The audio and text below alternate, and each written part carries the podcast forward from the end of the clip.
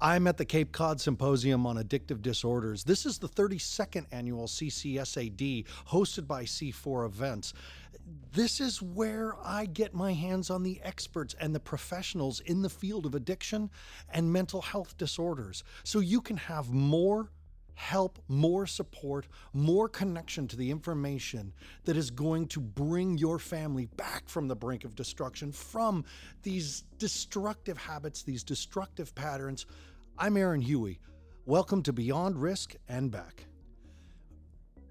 You know, I get to learn and hear new things constantly because of the people I get to be around not just at these conferences, but in my every everyday life. I, I have Dr. Michael Barnes from the Foundry, which is in Colorado. It's in Steamboat uh, Springs, which is where my daughter uh, attended Colorado Mountain College.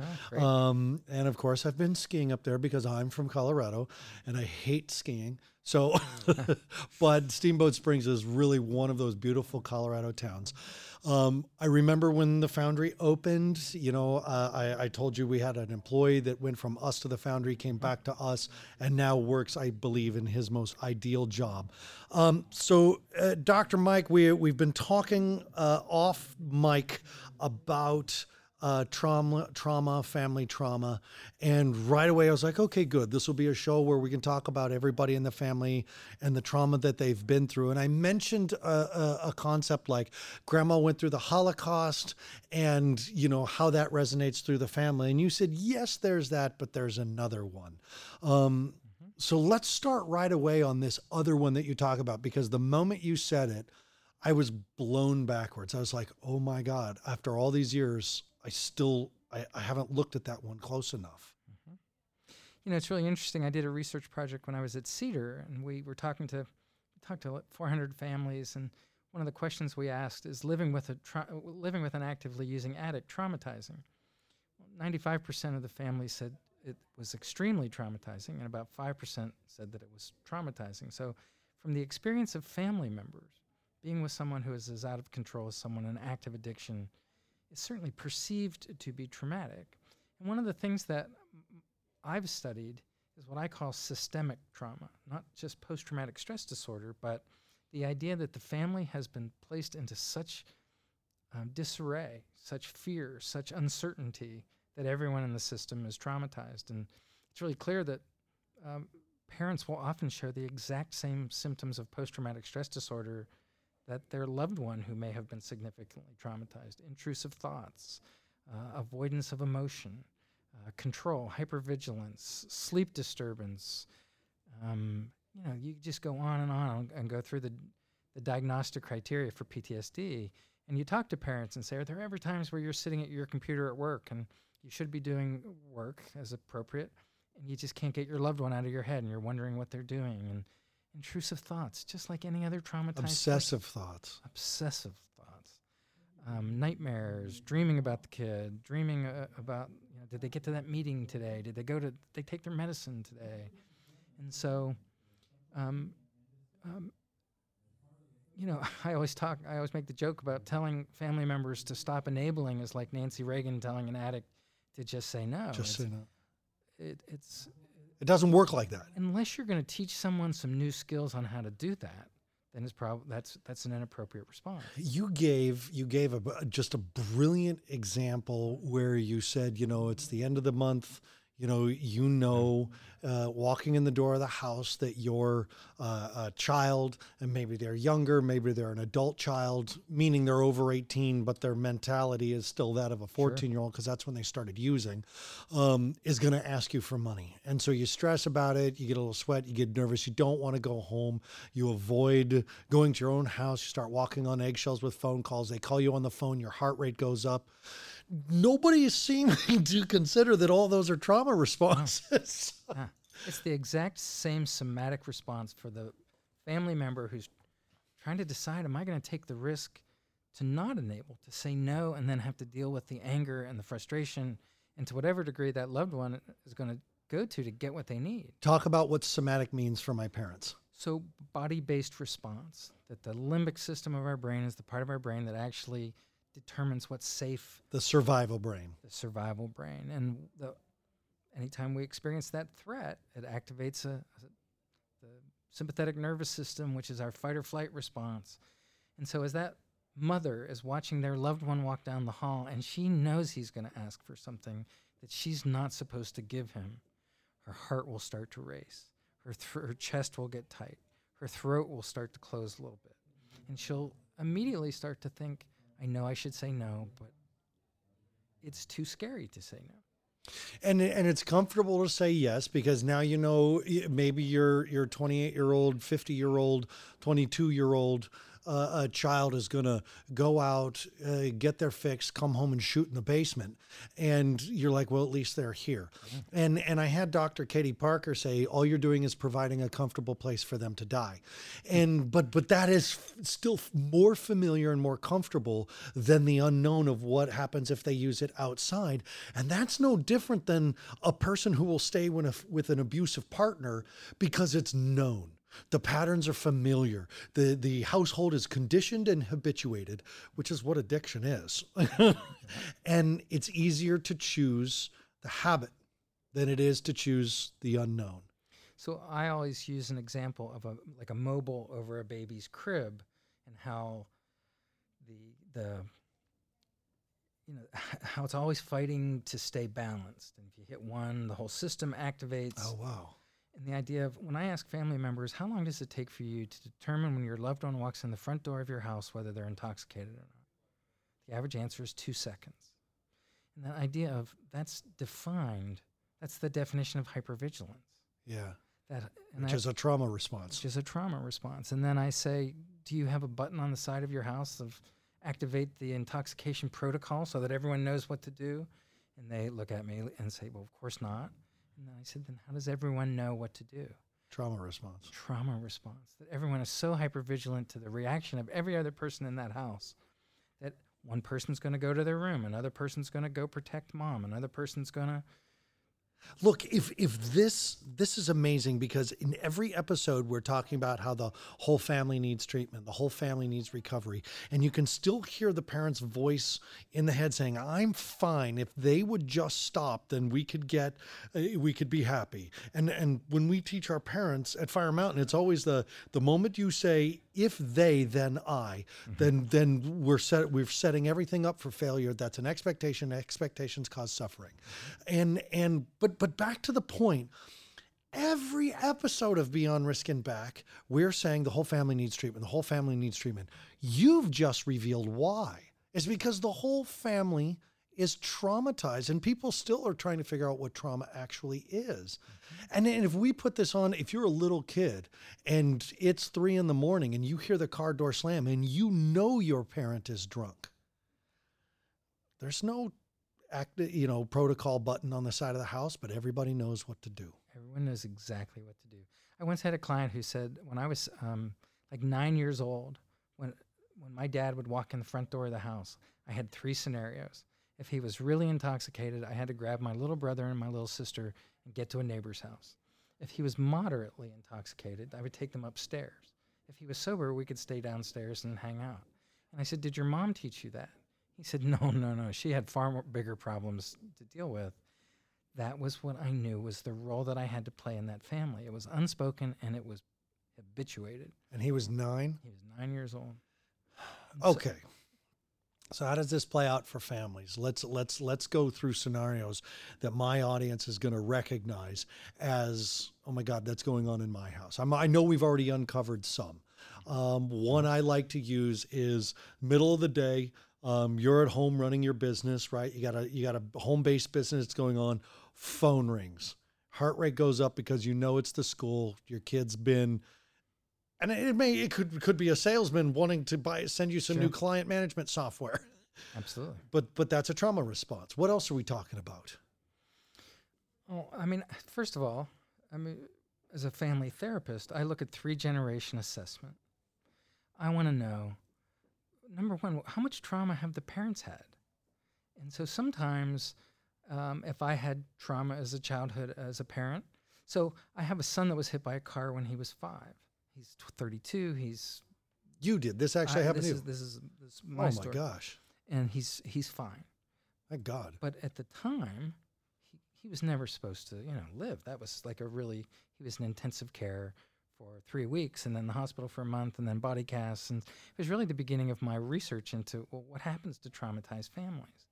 And what we find is, is that that event, uh, you know, the, the diagnostic manual that we use for making this diagnosis says experiencing an event, witnessing an event, or learning about the event of a loved one uh, they're all just as likely to cause post-traumatic stress disorder or at least post-traumatic stress response. The You said experience, witnessing, and what? Learning about. Learning. Okay, thank you. So my son was hit. My wife watched it. Oh. I learned about it. Three very different situations. And all three are all three experience po- clear symptoms of post-traumatic stress. So what we also know, and in my work with veterans uh, when I was younger in my career, was childhood traumas made combat traumas in many cases more accentuated and more difficult. And so that idea of if I was an enabler of my parent who was an alcoholic or was was an addict, am I more likely to be an enabler of my children who develop this? Um, our research would say yeah. So the idea of looking at well, how much trauma have I had in my life as I'm trying to work with my son, daughter, loved one with addiction, and how has that impacted my ability to say no when I mean no, and yes when I mean yes? You just brought something up that that has me puzzling about something. Mhm. And then as you talked about, you know, a child who has an adult parent that is an alcoholic, that there's enabling behaviors that take place. Sure. I mean, again, this is not something that we consider, but if a child has no power in the situation, and and now that I have just said that out loud, I I, I don't know what to make of that. What do you mean by child enabling? Like like it, being a child enabler? So I hear stories all the time about um, that people will tell me when I was a kid, the first thing I did when I walked out of my bedroom was to look to make sure that everything was okay, that my mom was okay, my dad was okay, whoever the identified patient of that family was. And if they were fine, then I could go about my business. And if they weren't fine, then I had to go do something to make the situation better. And so, um, enabling or caretaking. So, you know, when you think about doing trauma based addiction treatment, we used to focus primarily on PTSD. Sure. Today, I don't. I focus primarily on developmental trauma, the idea of growing up in a family system where there were multiple traumas or some kind of trauma. And it's interesting. Anytime a client ever says to me, "How can it? How can this be a genetic disease when neither of my parents were addicted?" My first question is always, "Well, which one of your grandparents was addicted?" Oh, my my mom's dad was an alcoholic. Okay. Well, how about your dad? Well, yeah. I mean, his his dad had you know depression and mental health issues. And the idea that when you talked about transgenerational trauma Yeah. from a you know Holocaust scenario, there are very clear biological um, patterns that that move from one generation to the next. We start looking at the concept as epigenetics, and the idea is how does the environment that we live in, the stress level that we live in on a daily basis, impact how our genes either activate or don't activate? And so there's research looking at kids who grew up in families that were highly traumatized, uh, being born with these proteins that, that actually prevent them from being able to manage their emotions uh, very well.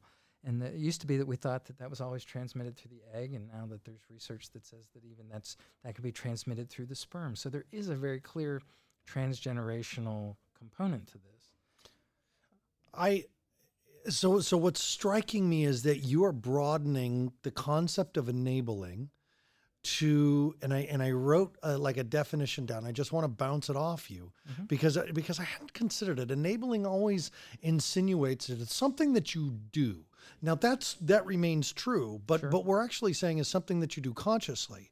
And and what I'm hearing from you is that we're we're things that we consciously or subconsciously do that maintains the status quo.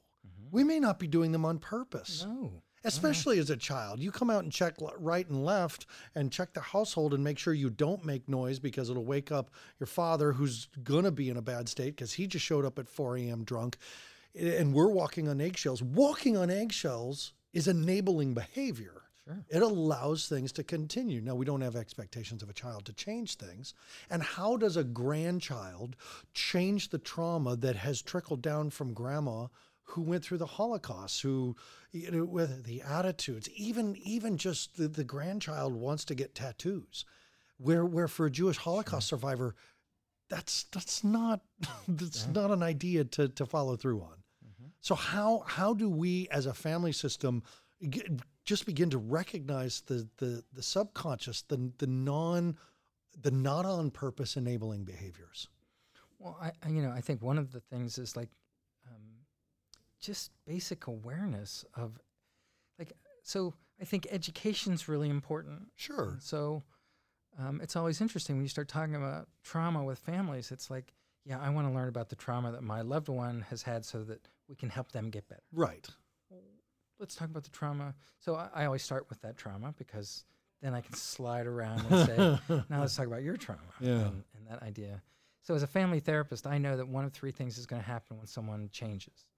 Either the system is going to change with them and there's going to be family healing, which requires the family, the, the adults in the room, the siblings to say, you know, my brother's a, an addict, but, you know, I've been impacted by that.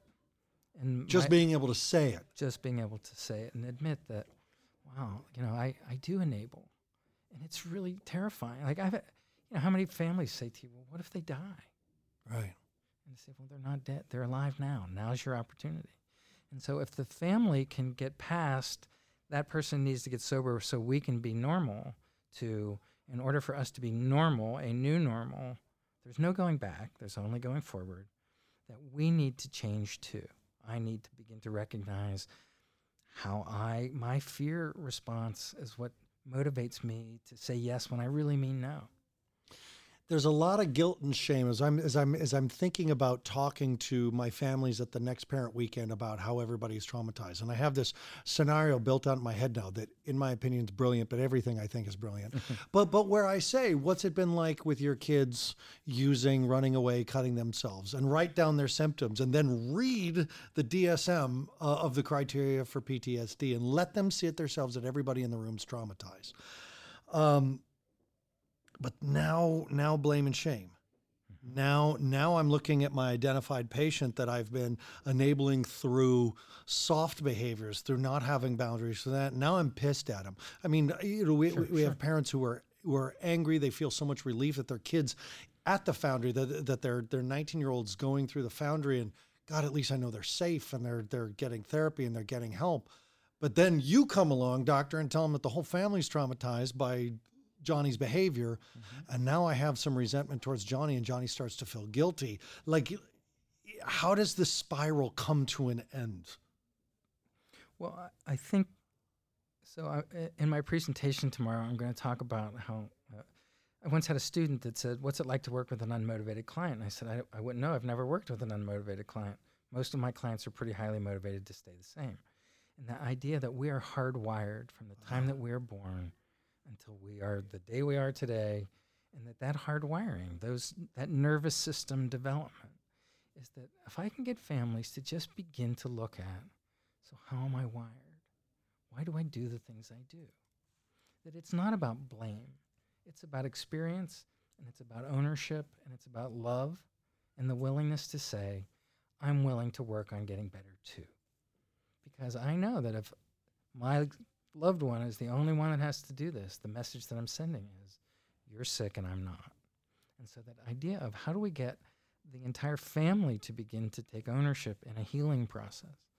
And so, if the family does that, that young person is far more likely to get sober than if they're the identified patient and everyone else stays the same. Does does the whole family have to admit they're sick before the whole family can heal? And I know those are those are deep terms, sick and heal. So, I don't think that the whole family has to initially. I think that there are certain people who hold places of power in that system who have to be willing to challenge the status quo by taking ownership and saying, I don't know about the rest of you, but I am beginning to recognize the role that I play. Not the role that I play in them using or not using per se, but the role that I play in how we as a family deal with our emotions, how we can either speak honestly or, or not honestly. right. And so um, there's an old family therapy kind of concept that I call the five R's, that the rules that the family operates by. the roles that each person plays, the routines that they engage in, the relationships and boundaries that they that those are the things that come from my family and my partner's family and we come together and we develop a new set that we're going to parent our kids by. And if my family was a traumatized addicted family, and those are the rules that we've kind of adapted to in order to live with our family members' addiction, I'm probably going to bring some of those in with me. And so that idea of being willing to step back and look at you know, what role does all of this begin to play? I mean, we're talking about teaching a whole family how to communicate with a level of emotional intelligence that none of us were taught unless you have a degree in therapy. and even then, you can struggle to use it when you're upset.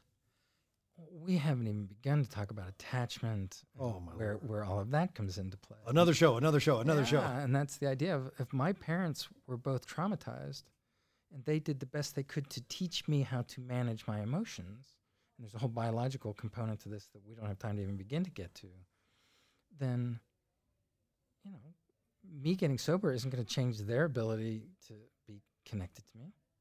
And so the family that's willing to say, wow, I, this is really important and I love you and I really want us to have a relationship. So maybe I need to be willing to look at some of my stuff too, not in a blaming way, but in a loving and growing and healing way. Right.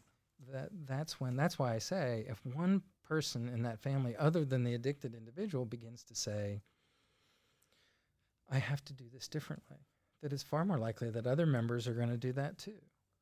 We don't have to wait till everybody is willing to you know engage in that process. And there's a balance between everybody engaging in the process and one person finally eh, conceding to the family wishes, going to make a great change, come back, and the family subconsciously pulls the person into old behaviors because their new behaviors are so unfamiliar, it unroots everybody and charges up their survival uh, uh, instincts.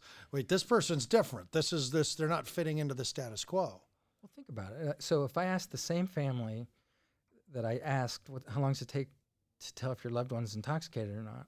If I say, well, your loved one's been in treatment, they're sober for two, two and a half years, you haven't seen them in six months because they've been off to school or doing whatever they're doing, how long does it take for you to determine whether your loved one's intoxicated or not when they walk in the front door for the first time? The answer's the same Sure, two seconds. sure. And so I will often say, if I'm the person in recovery and I've been busting my tail to be sober and to work my, on my issues, and I walk in the house and you still start treating me the same way you've Oh always treated me, God, yes. that's not my problem. That's your problem. And I have to make a decision that if I have to play by those rules when I come back in that house, the dis ease that I will experience, I will either need to relapse in order to fit into that role or I will need to abandon that family for periods of time.